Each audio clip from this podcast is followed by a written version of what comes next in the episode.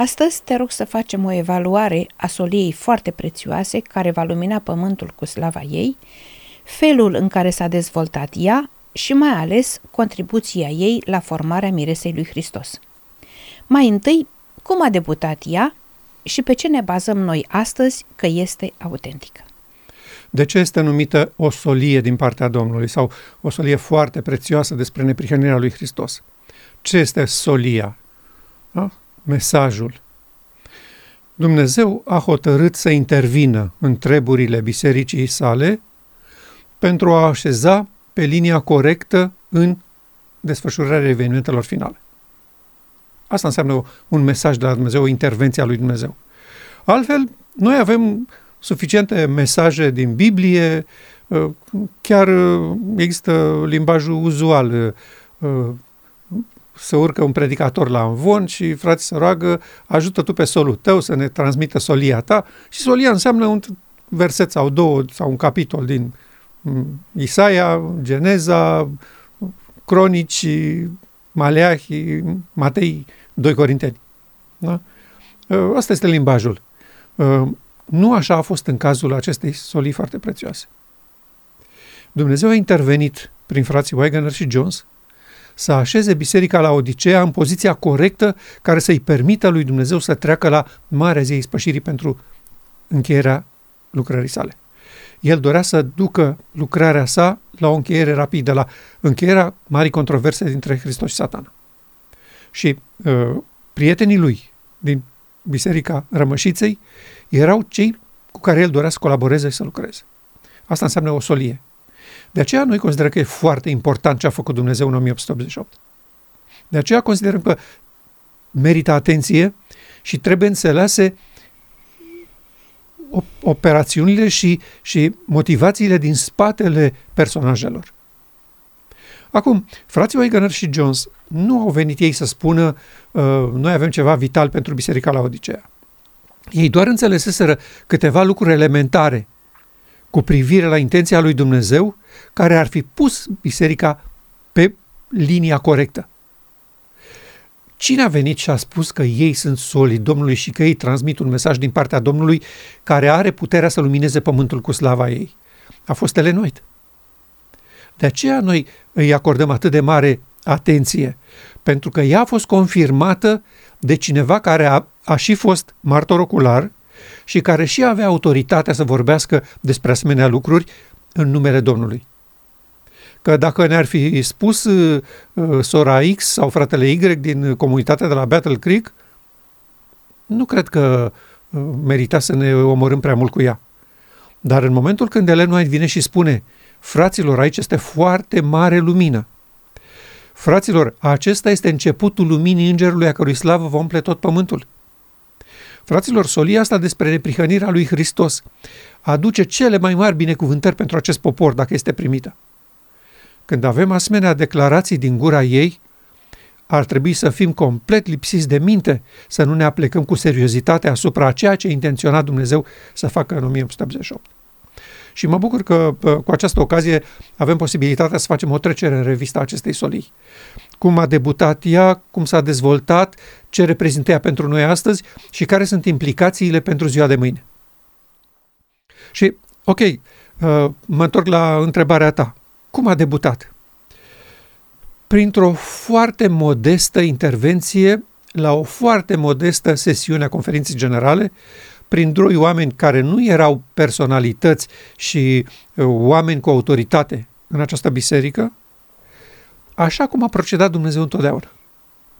Cu respect, cu modestie, cu îngăduință, cu acea atitudine de dragoste delicată.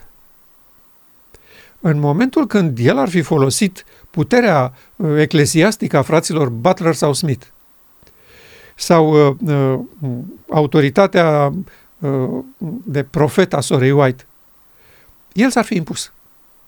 Adică, bună sau rea, ne place, nu ne place, nu se ridica nimeni împotrivă. Ori el alege totdeauna să lucreze pe această cale delicată, să-i poți întoarce spatele dacă vrei, să nu te constrângă, să nu te oblige, să nu-ți sucească mâna la spate ca să accepți ce vrea el. Prieteni, am ceva să vă spun, dacă și voi considerați că rezonați cu mine. Vreau să vă deschid ochii cu privire la o realitate. Dacă și voi considerați că vreți să ascultați. Doar cu această atitudine se poate câștiga inimile în dragoste și doar cu această atitudine îi poți permite celuilalt, dacă el vrea un nu, să-l spune un nu. Altfel nu poți. Și poporul nostru a spus un nu categoric la Minneapolis. Și asta este dovada că Dumnezeu nu constrânge. Și că El își oferă ajutorul dacă și tu consideri că ai nevoie de El. Niciodată Dumnezeu nu a constrâns pe cineva să facă ceva împotriva voinței Lui. Spre deosebire de Balaurul, care tot ceea ce dorește, oricât de bine ar fi acel lucru, nu-l face decât prin constrângere și prin amenințare. Aceasta este diferența. Și a fost vocea și susurul blând al Duhului. Vă invit să studiați, vă invit să reveniți asupra acestor lucruri care nu au fost înțelese. Și declarația inspirată este că dacă oamenii ar fi acceptat acel început slab al intervenției lui Dumnezeu la Minneapolis, ar fi trebuit curând să ajungă să recunoască faptul că toate ideile lor despre credință erau greșite. Chiar cele mai valoroase descoperiri ale lor, cum este valoarea legii sau sabatul sau informațiile despre reformă sanitară. Cât de valoroase și importante sunt ele, când sunt așezate greșit în contextul marii controverse, ele își pierd valoarea. Nu folosesc la nimic. Nu sunt importante pentru poporul respectiv, pentru că ele devin o piedică în intenția lui Dumnezeu de a face din ei un popor special și deosebit. Așa cum s-au transformat toate învățăturile și sfaturile bune ale sistemului ceremonial într-o piedică formidabilă în fața acelui popor să accepte soluția simplă a lui Dumnezeu descoperită în Hristos. Tot ce v-am dat eu în trecut, sistemul ceremonial, sistemul preoțesc, sanctuarul, clădirea templului, toate aceste lucruri urmăreau să vă comunice un singur lucru esențial. Că acolo unde omenescul și divinul s-au unit, s-a terminat cu păcatul. Aceasta era intenția acelor lucruri. În momentul când ei au respins categoric demonstrația numului Iisus Hristos, toate acele lucruri au devenit pentru ei o piatră de potignire și de cădere. Nu folosesc la nimic. Poți să faci tu și să ții cu strictețe toate regulile lui Moise la milimetru. Nu folosesc la nimic. Așa este și acum în mișcarea adventă. Toate lucrurile valoroase și importante pe care ei le descoperiseră nu foloseau la nimic în momentul în care tu nu înțelegi care este intenția lui Dumnezeu cu ele. Ce dorea să facă Dumnezeu cu lucrurile respective? Să iau un caz concret. Legea celor 10 porunci, descoperită odată ce ei au înțeles că Hristos a trecut să opereze în Sfânta Sfintelor. Și acolo s-au întrebat ce e în Sfânta Sfintelor. Bun, echivotul cu poruncile, cu vasul cu mană, cu toiagul înflorit. Bun, ce înseamnă asta? Dintr-o dată au descoperit, spre deosebire de toată lumea creștină, ei și-au dat seama că legea aceea a celor 10 porunci nu a fost pironită pe cruce așa cum credeau creștinii, protestanții sau catolici sau ortodoxi, ci că ea este valabilă în vigoare și că ea este criteriul de analiză și de judecată a cerului, că este o transcriere a caracterului lui Dumnezeu. Bun, care era intenția? De ce a fost nevoie să înțeleagă acest lucru? Pentru că ei trebuiau să înțeleagă că acea lege, concentrată în 10 porunci, era de fapt o descriere a sistemului de operare divin care trebuie instalat în mintea lor și în inima lor, conform profeției lui Ieremia și a celorlalți proroci mici. Și de ce aveau nevoie să înțeleagă că nu a fost pironită pe cruce, ea trebuie instalată în templul inimii. E bun, n-au vrut să accepte lucrul ăsta, că ea trebuie instalată în templul inimii în marea zi a ispășirii. Și au ajuns la concluzia că ea este instalată pe măsură ce citești Biblia. Asimilezi idei noi, versete noi, le memorezi, le stochezi în creier și iată, dintr-o dată au trecut dintr-o carte în mintea ta. Și astfel s-a împlinit Ieremia. Aceasta a fost greșeala pe care ei nu au înțeles-o. Și Dumnezeu a dorit să corecteze aceste înțelegeri greșite. Și de aceea i-au trimis pe frații Waggoner și Jones. Rezultatul a fost incredibil. Dacă Hristos ar fi fost în mijlocul lor, ei l-ar fi tratat exact cum l-au tratat iudeii acum 2000 de ani. Duhul lui Dumnezeu a fost batjocorit, insultat și alungat din mijlocul poporului său. Evaluarea cerului cu privire la ce s-a întâmplat la sesiunea de la Minneapolis a fost aceasta. Nedemn de încredere când sunt în joc interese majore. Lucruri extrem de serioase și de grave. Poporul nostru nu a ținut cont deloc de ele de atunci și până astăzi. Aceasta este maniera în care noi am tratat mesajul sau solia lui Dumnezeu despre neprihănirea lui Hristos. Acum, cu privire la intenția cu această solie. De ce solia neprihănirii lui Hristos? Pentru că această solie, acest mesaj, descoperă un lucru esențial, că poporul lui Dumnezeu nu înțelege că omenirea a pierdut în Eden o haină și că ea trebuie neapărat recuperată înainte ca marea controversă să poată lua sfârșit pe planeta Pământ și poporul lui Dumnezeu să fie mutat la el acasă, în patria aceea, Canaanul ceresc, pe care o cântă, o visează, o dorește. Dacă nu reușiți să înțelegeți că voi vă aflați la ora actuală sub umbrela lui Icabod, nu se poate încheia marea controversă. Voi trebuie să ajungeți în situația aceea descrisă de Domnul în Ezechiel 36. Trebuie să scot inima de piatră din voi, trebuie să așez o inimă de carne, să pun în ea Duhul meu cel Sfânt și să vă fac să păziți poruncile și legile mele. Aceasta este scopul și intenția lui Dumnezeu. Ori ei n-au reușit să accepte și să înțeleagă aceste lucruri, dar bun că nu înțelegi este de iertat și de apreciat. Bun, n-a putut omul să înțeleagă, nu e de vină. Dar când Domnul vine și spune, v-am trimis pe solii mei să vă clarifice aceste lucruri și voi vă bate joc de ei și le interziceți avonul prin comunitățile voastre și îi vorbiți de rău și în școlile de teologie îi ridiculizați în fața elevilor, în această situație nu mai am ce să fac. Și Dumnezeu a trebuit să facă pasul înapoi și să renunțe să mai facă ceea ce propusese și își dorise cu acea generație de credincioși. Și iată, au trecut 100 de ani, peste 100 de ani și încă poporul acesta nu înțelege că Dumnezeu a avut ceva excepțional de realizat cu ei în acel moment. Chiar teologii adventiști care nu acceptă solia neprihănirii lui Hristos și intenția lui de a vindeca pe poporul său la marea zi a ispășirii. Și ei recunosc că în 1888 biserica asta a avut cea mai mare șansă să facă pasul în Canaanul ceresc. Și că anii aceia de acolo, cei câțiva ani de după Minneapolis, au fost oportunitatea de aur a bisericii adventiste să răspundă intenției și dorinței lui Dumnezeu și au eșuat. Chiar și ei recunosc acest lucru. Deci ea s-a dezvoltat în această atmosferă de urgență din partea lui Dumnezeu. Sunt gata să trec cu voi la încheierea marii controverse. Vreau să vă aduc la ziua când pot să vă șterg păcatele. Și poporul nostru a refuzat cu încăpățânare, absolut cu încăpățânare, intenția aceasta formidabilă a lui Dumnezeu de a face din ei lumina veacurilor, de a lumina pământul cu slava lui Dumnezeu. Pentru că în aceasta consta geniul și operațiunea de a le oferi o haină albă.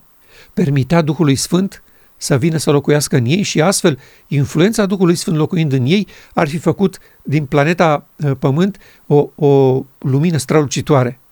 Și omenirea ar fi avut în sfârșit ocazia să iasă din besna aceasta în care a dus-o religia organizată și să vadă frumusețea caracterului lui Dumnezeu, maniera sa impecabilă și simplă, ușoară de a-i vindeca de boala păcatului și apoi de toate suferințele și bolile lor. Și poporul acesta a bagiocorit și a neglijat această excepțională intervenție a lui Dumnezeu pentru vindecare. Noi credem astăzi că mâna lui Dumnezeu este încă întinsă, că El încă așteaptă ca acest popor sau oameni din mijlocul lui să-și înțeleagă destinul glorios, covorul roșu întins la picioarele lor și să accepte scopul etern al lui Dumnezeu. Voi fi sfințit în voi sub ochii lor. În ce fel solia neprihănirii lui Hristos are legătură cu sanctuarul, despre care ni s-a spus insistent că este temelia și stâlpul central al credinței noastre? Are o legătură vitală și eu aș spune că se întrepătrund atât de mult încât nu se poate face o deosebire între una și alta. Poporul acesta a crescut și s-a format în mentalitatea acestei declarații. Că Daniel 8:14, înțeles corect, este temelia și stâlpul central al credinței Advent. Asta înseamnă că această mișcare adventă a fost clădită pe o corectă înțelegere a lui Daniel 8:14. Vor trece 2300 de seri și dimineți, apoi Sfântul Locaș va fi curățit. Și pionierii au înțeles, atunci în prima fază, că Hristos a început sau a trecut la mare zi a ispășirii oglindită în serviciul, în sistemul ceremonial. Și că acolo avem noi, de fapt, ABC-ul operațiunilor lui Hristos. Acolo sunt redate, în metaforă, realitățile cerești. Și că în 1844 Hristos a părăsit lucrarea lui din Sfânta de iertare și îndreptățire prin credință și a trecut la ștergerea păcatelor. Operațiune făcută în mare zi a ispășirii. Și cu cine a început operațiunea aceasta? Cu cei morți, de la Adam și Eva până în 1844. Cărțile lor din cer au fost curățate, albite și lămurite. În limbajul Apocalipsei, li s-a dat o haină albă, în lipsă. Da? Sufletele de sub altar care strigau până când stăpâne zăbovești. Și ni se spune, li s-a dat o haină albă. Asta este haina albă, ce a făcut Hristos în Sfânta Sfintelor pentru ei. Aceasta este operațiunea descrisă în aceste cuvinte. Pe baza acestei înțelegeri s-a format acest popor. Fără această înțelegere a lucrării de dincolo de perdea, nu exista mișcare și apoi Biserica Adventistă. Nu exista, pentru că toți ceilalți mileriți care și-au pus speranțele în a doua venire a lui Hristos în 1844 au dat de pământ cu tot când nu s-a întâmplat și au plecat la casele lor. Așa s-ar fi întâmplat și cu ceilalți care au devenit ulterior pionierii mișcării advente. Dar ei au rămas datorită faptului că au înțeles această trecere, bazat pe viziunea tronurilor, pe care astăzi poporul acesta o bagiocorește. Da? Deci, solia aceasta a neprihănirii lui Hristos arată calea în Sfânta Sfintelor. Când Sorait a vorbit despre solia John Zweigener și a numit-o cu adevărat solia Îngerului al III-lea, ea a ținut să specifice un lucru pe care l-a spus încă de la început. Solia Îngerului al III-lea arată calea în Sfânta Sfintelor.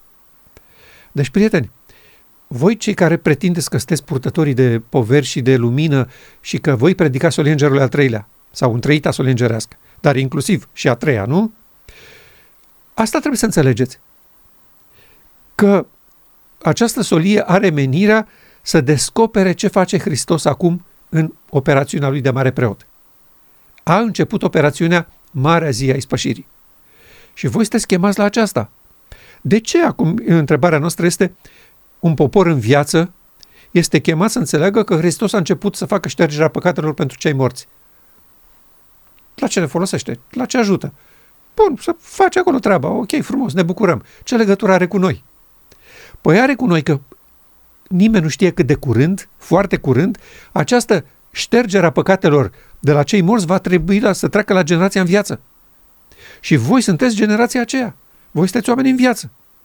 Dumnezeu dorește să treacă cu ștergerea păcatelor la voi ca popor. Acest lucru nu a fost văzut, nu a fost înțeles. De aceea Dumnezeu în 1888 a trimis pe frații Waggoner și Jones să-i ajute să înțeleagă că Dumnezeu dorește să repete cu poporul său ce a realizat în omul Iisus Hristos. Adică să așeze împreună omenescul cu divinul și astfel să pună în fața omenirii standardul și perfecțiunea operațiunii lui de vindecare a neamului omenesc. Pentru că, în final, cei care trebuie să beneficieze de această măreață operațiune a lui Dumnezeu este omenirea întreagă, nu poporul advent. Ei sunt doar chemați să permită această demonstrație a lui Dumnezeu prin ei. Voi fi sfințit în voi sub ochii lor. Dar ținta binefacerii lui Dumnezeu este acești lor, da? Oamenii care astăzi nu știu despre ce dorește Dumnezeu și ce poate Dumnezeu să facă pentru binele omenirii. Eu aș spune așa că este cea mai înaltă formă de dragoste din partea unui creator pentru copiii săi căzuți în groapă și care nu au absolut nicio șansă să iasă acolo trăgându-se singuri de păr. este cel mai înalt gest de dragoste părintească, să le oferi posibilitatea să înțeleagă cât de ușor îi poți tu vindeca fără bani și fără plată.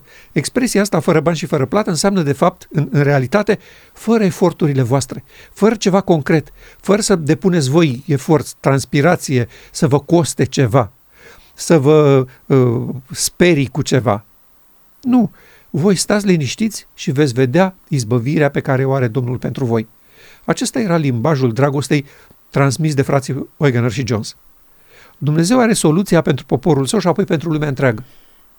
Nu vă împotriviți, aveți încredere în El. Era practic o chemare din nou la încredere în Dumnezeu și demonstrația aceasta din Scriptură de la Geneza, când ei au ridicat un altar pentru Domnul, până la Apocalipsa 19.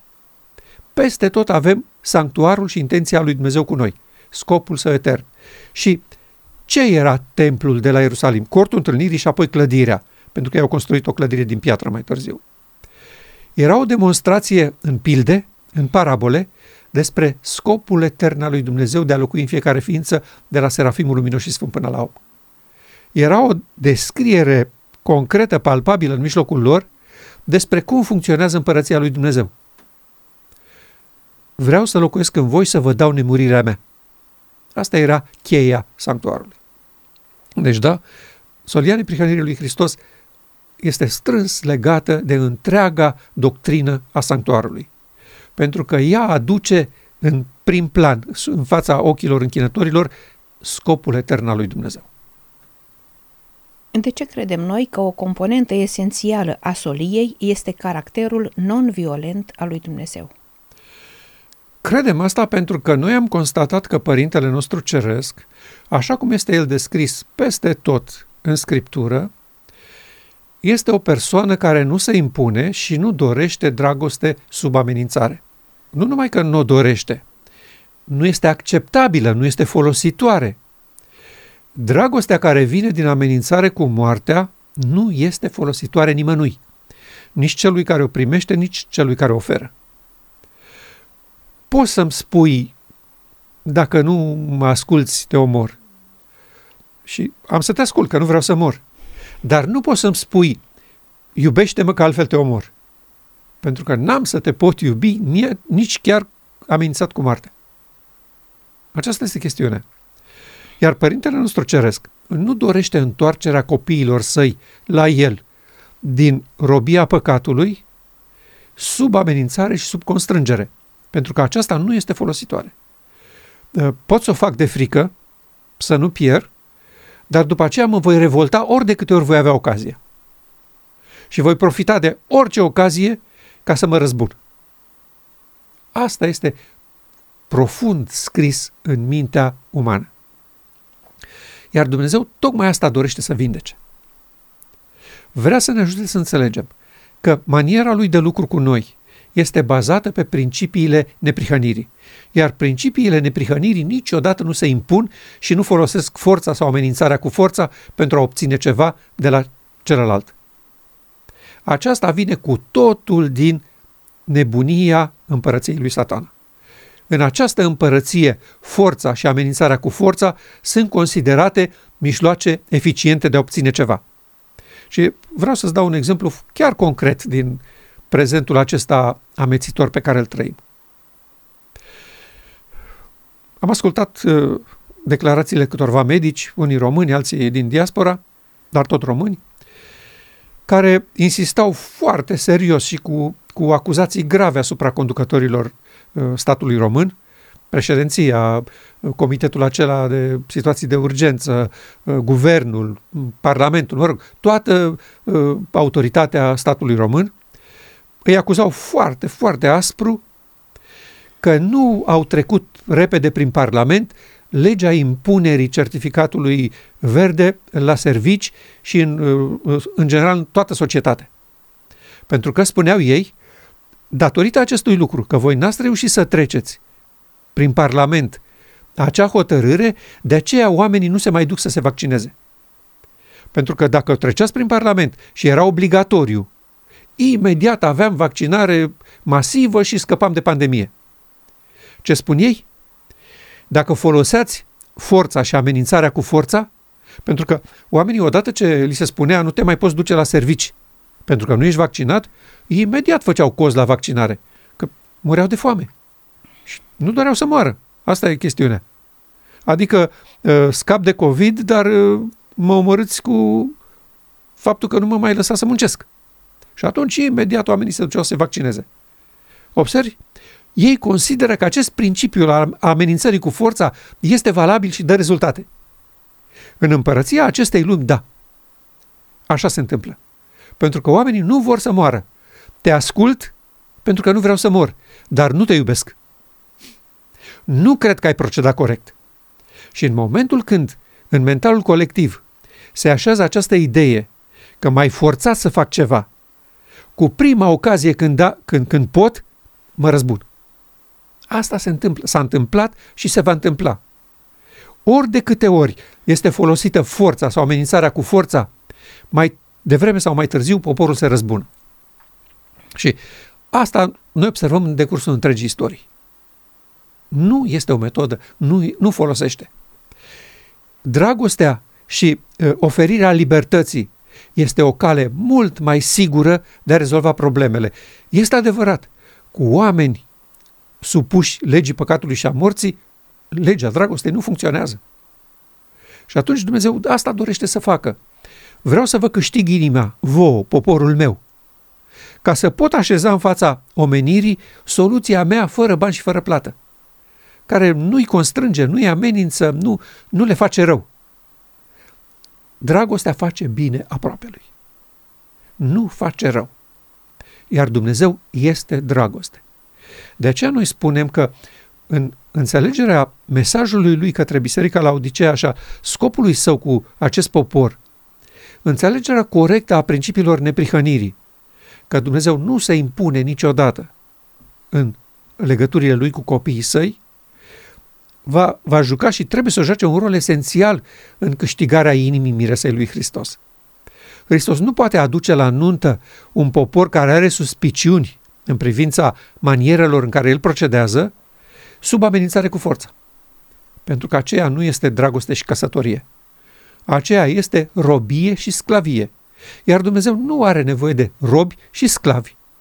El are nevoie de persoane care împărtășesc cu el frumusețea neprihănirii, înțeleg principiile vieții corect, apreciază maniera în care Dumnezeu poate să-și împartă eternitatea cu noi, oamenii limitați. Acestea sunt criteriile. Și atunci, noi credem că declarația aceasta a inspirației, ultimele raze de lumină ale Harului pentru această lume, constau într-o descoperire corectă a caracterului lui Dumnezeu. Omenirea are nevoie să-L vadă la lucru concret în viața poporului său, pe Dumnezeu operând fără amenințare cu forța sau folosirea forței. Și de aceea noi insistăm foarte mult că această imagine despre Dumnezeu care se lăsluiește acum în bisericile creștine este o producție a balaurului. Nu este o descoperire corectă a caracterului lui Dumnezeu. Și de aceea noi facem tot ce se poate să ajutăm pe oameni să înțeleagă că dragoste cu forța nu se poate, iar Dumnezeu este dragoste. Ce semnificație are pentru noi declarația că solia îngerului al treilea se va uni cu solia îngerului din Apocalips 18?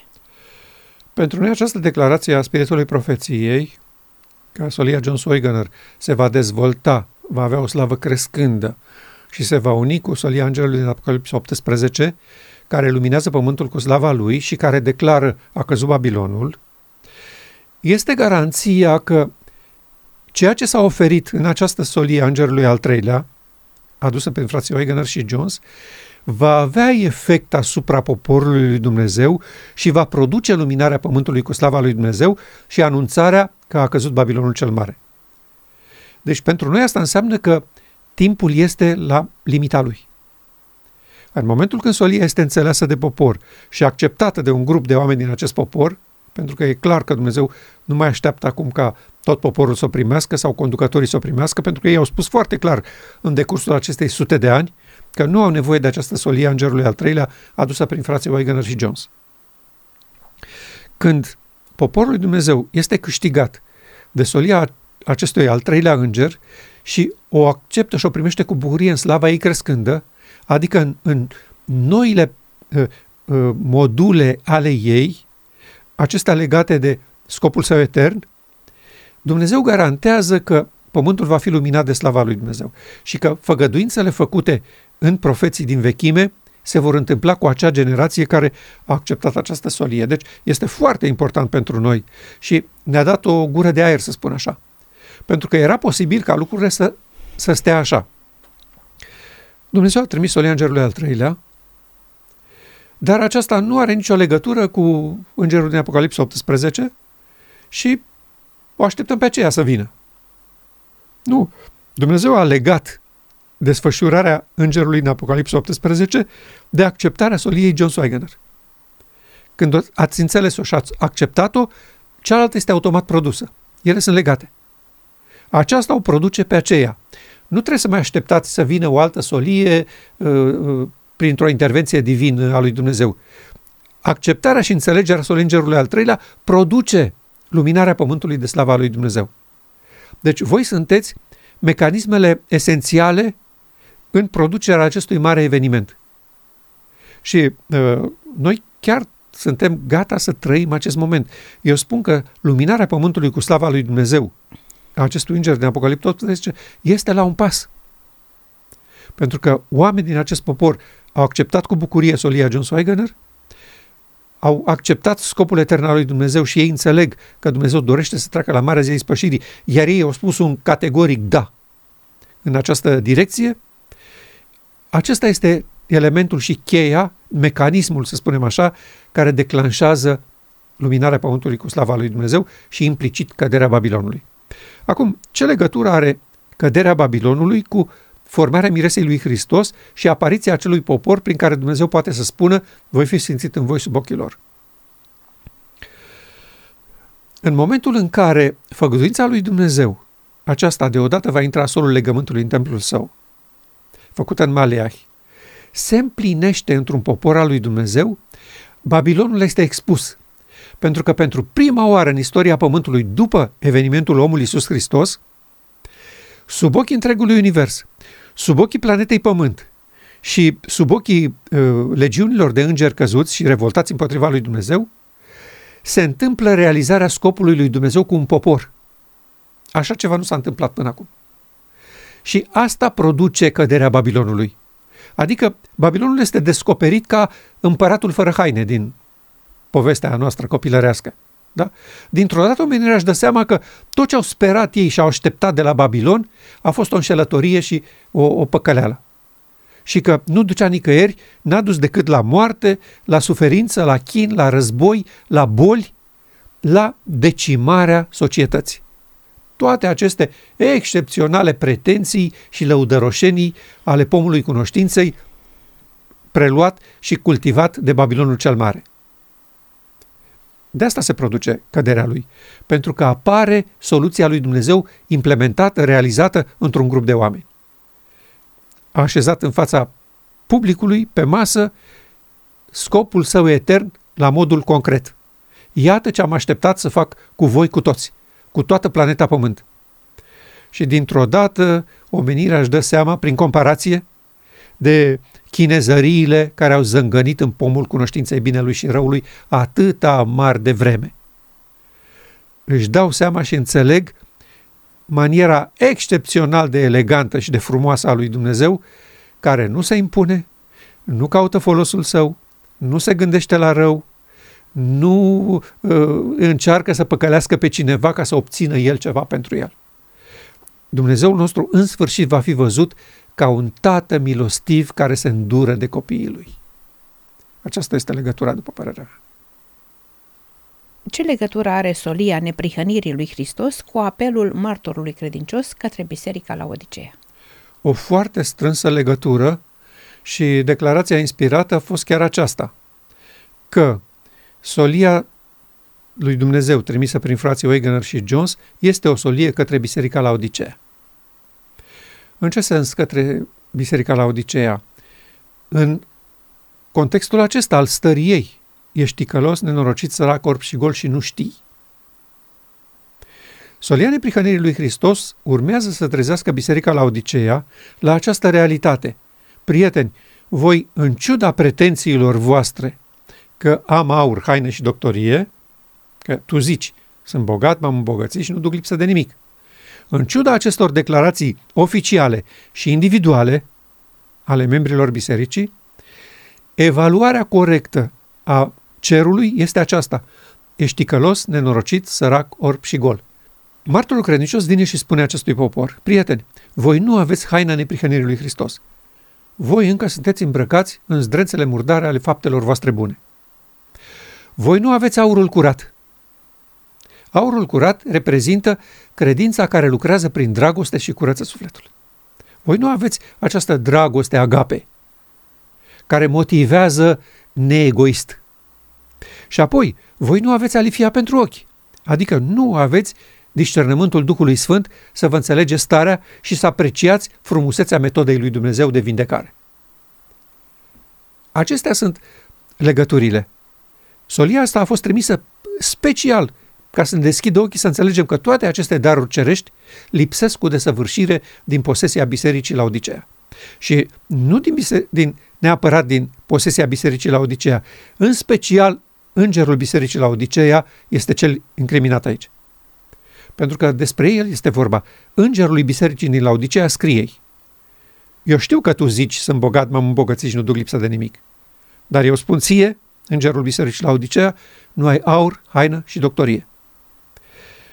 Aceasta este misiunea copiilor lui Dumnezeu de astăzi care iubesc solia neprihănirii lui Hristos.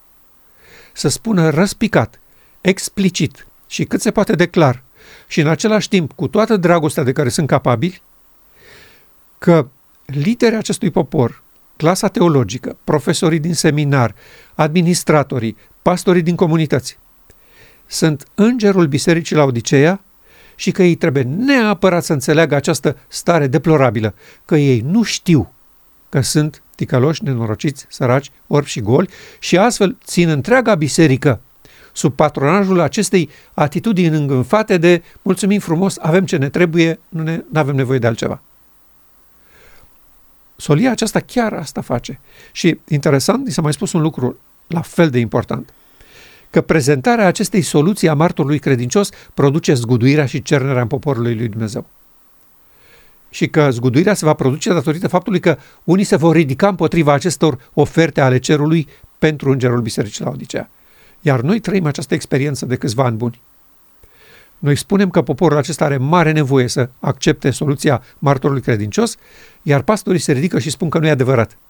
Nu e nevoie, am primit la botez, creștem în fiecare zi, nu ne trebuie această intervenție pentru că deja avem ce propuneți voi, spun ei.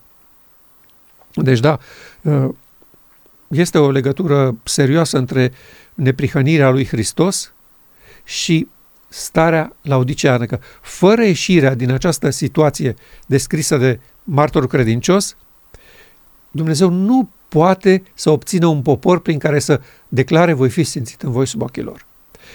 Îngerul nu are voie să strige dezbrăcați-l de hainele murdare și îmbrăcați-l cu haine curate, pentru că poporul nu e conștient că îmbrăcau haine murdare și nu vine la această mare zi.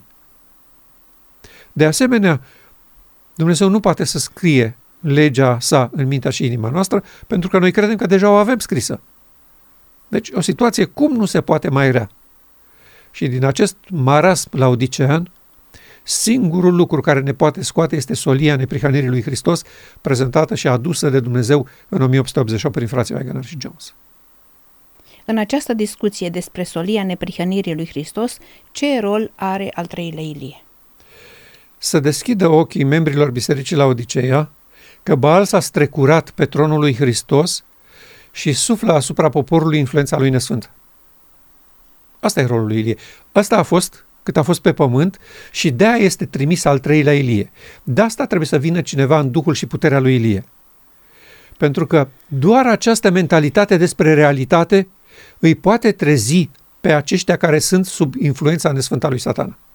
Este singura manieră prin care Dumnezeu poate să trezească un popor adormit și încropit la înaltul destin așezat la picioarele lui. Când și-a început misiunea în poporul lui Dumnezeu, Ilie a ieșit din mijlocul poporului necunoscut, al anonimilor, datorită unui singur lucru. Sub călăuzirea lui Dumnezeu, el a perceput că închinarea aceea nu era închinare autentică, că Dumnezeu fusese înlocuit cu Baal, că învățăturile din credințele păgâne ale vecinilor fuseseră transplantate și altoite în practica poporului, și pe el îl tulbura la culme a toate aceste dramatice alterări ale intenției lui Dumnezeu cu acel popor. Ce se întâmplă astăzi este exact la fel. Sub călăuzirea Duhului lui Dumnezeu, oameni deschid ochii și încep să vadă toate urăciunile care se petrec în mijlocul Ierusalimului. Noi am observat în decursul anilor cum poporul acesta a importat din Babilon, din bisericile surori, toate obiceiurile și practicile lor legate de viață, de închinare, de comportament. Și ne dăm seama că s-a alterat intenția lui Dumnezeu și a fost atât de acoperită de gunoi, de moloz, această intenție a lui de a produce un popor fără pată zvârcitură sau ceva de felul acesta în mijlocul Laodiceei, încât nici nu mai avem senzația și sentimentul că este ceva important și valoros cu acest popor. Oameni de frunte din acest popor spun: de ce avem noi pretenția asta că suntem altceva decât toți ceilalți? Toți sunt frați de credință, toți sunt copiii lui Dumnezeu, toți reprezintă biserica creștină pe care Dumnezeu o onorează și o iubește. Nu înțelegem de ce suntem noi mai speciali. Și au perfectă dreptate. Așa cum credem și practicăm acum, nu suntem deloc speciali și nu merită să ne împăunăm cu acest titlu. Și de aceea Dumnezeu a avut nevoie, ca și în timpul acela al lui Ahab, să găsească pe cineva care are percepția aceasta și înțelege că aceasta este operațiunea secretă pe care Baal a dus-o timp de ani de zile ca să-l împiedice pe acest popor să-și facă datoria și să devină lumina neamurilor și o rază de speranță pentru omenire. Și rolul lui este esențial, după părerea mea, pentru că în veci Laodicea nu s-ar trezi dacă nu este ajutată să înțeleagă cine a manipulat evenimentele și faptele în desfășurarea ei și în creșterea ei în număr și în prestigiu, cine a avut intenția ca Biserica Laodicea să devină o biserică internațională după criteriile acestei lumi, da? Organizat o instituție aproape corporativă. Și cum se explică faptul că liderii de la toate nivelurile, de ani de zile, nu sesizează faptul că balaurul s-a așezat pe tronul lui Hristos și suflă asupra închinătorilor influența lui nesfântă? Nu își explică cum n-au putut să perceapă faptul că unul după altul s-au întors de la Sfânta Sfintelor, unde Hristos operează ca mare preot, la Sfânta unde Satana mimează lucrarea lui Hristos de până în 1844, adică îndreptățirea prin credință. Aceste lucruri sunt uimitoare și doar cineva cu spiritul și puterea lui Ilie va reuși să ajute acest popor să înțeleagă că noi suntem în această gravă situație în care se afla Ahab, Izabela și poporul vremii lui. Și că din această stare nu există niciun fel de scăpare sau de ieșire. Aceasta este rolul lui Ilie în solia neprihănirii lui Hristos. Dumnezeu ne-a oferit o mulțime de raze de lumină cu privire la scopul său etern în încheierea marii controverse. Care crezi că este cea mai strălucitoare dintre ele sau care va avea cel mai serios impact asupra miresei lui Hristos? Este adevărat, am primit foarte multe raze de lumină și toate au rolul și scopul lor. Toate ne oferă o parte din scopul lui Dumnezeu, din implicarea noastră, din realizarea lui. Dar, după părerea mea, cea mai importantă este aceea din semnele timpului din 8 martie. Și aș vrea să o citim din nou, ea sună așa: Fiul omului este deplin calificat să fie începătorul unei omeniri care se va uni cu divinitatea prin părtășie de natură divină. După părerea mea, aceasta este suma tuturor razelor de lumină oferite acelui popor. Noi ar trebui să așezăm în ramă această declarație. Este formidabilă concentrarea a tot ce este valor și important pentru acest popor. Prieteni, am intenția să realizez o altă rasă umană. Aceasta veche din care faceți voi parte nu are viitor. Nu pot să o duc în împărăția cerului. De aceea vă rog, acceptați cu bucurie și cu respect această intenție a mea. Vreau să vă fac părtași de natură divină și vreau să fac din voi o nouă omenire. Ăsta este scopul etern al lui Dumnezeu. Și noi ne bucurăm primind cu dragoste această intenție a lui. O nouă rasă umană după modelul fratelui nostru mai mare. Aceasta este cheia soliei neprihănirii lui Hristos, în slava ei crescând.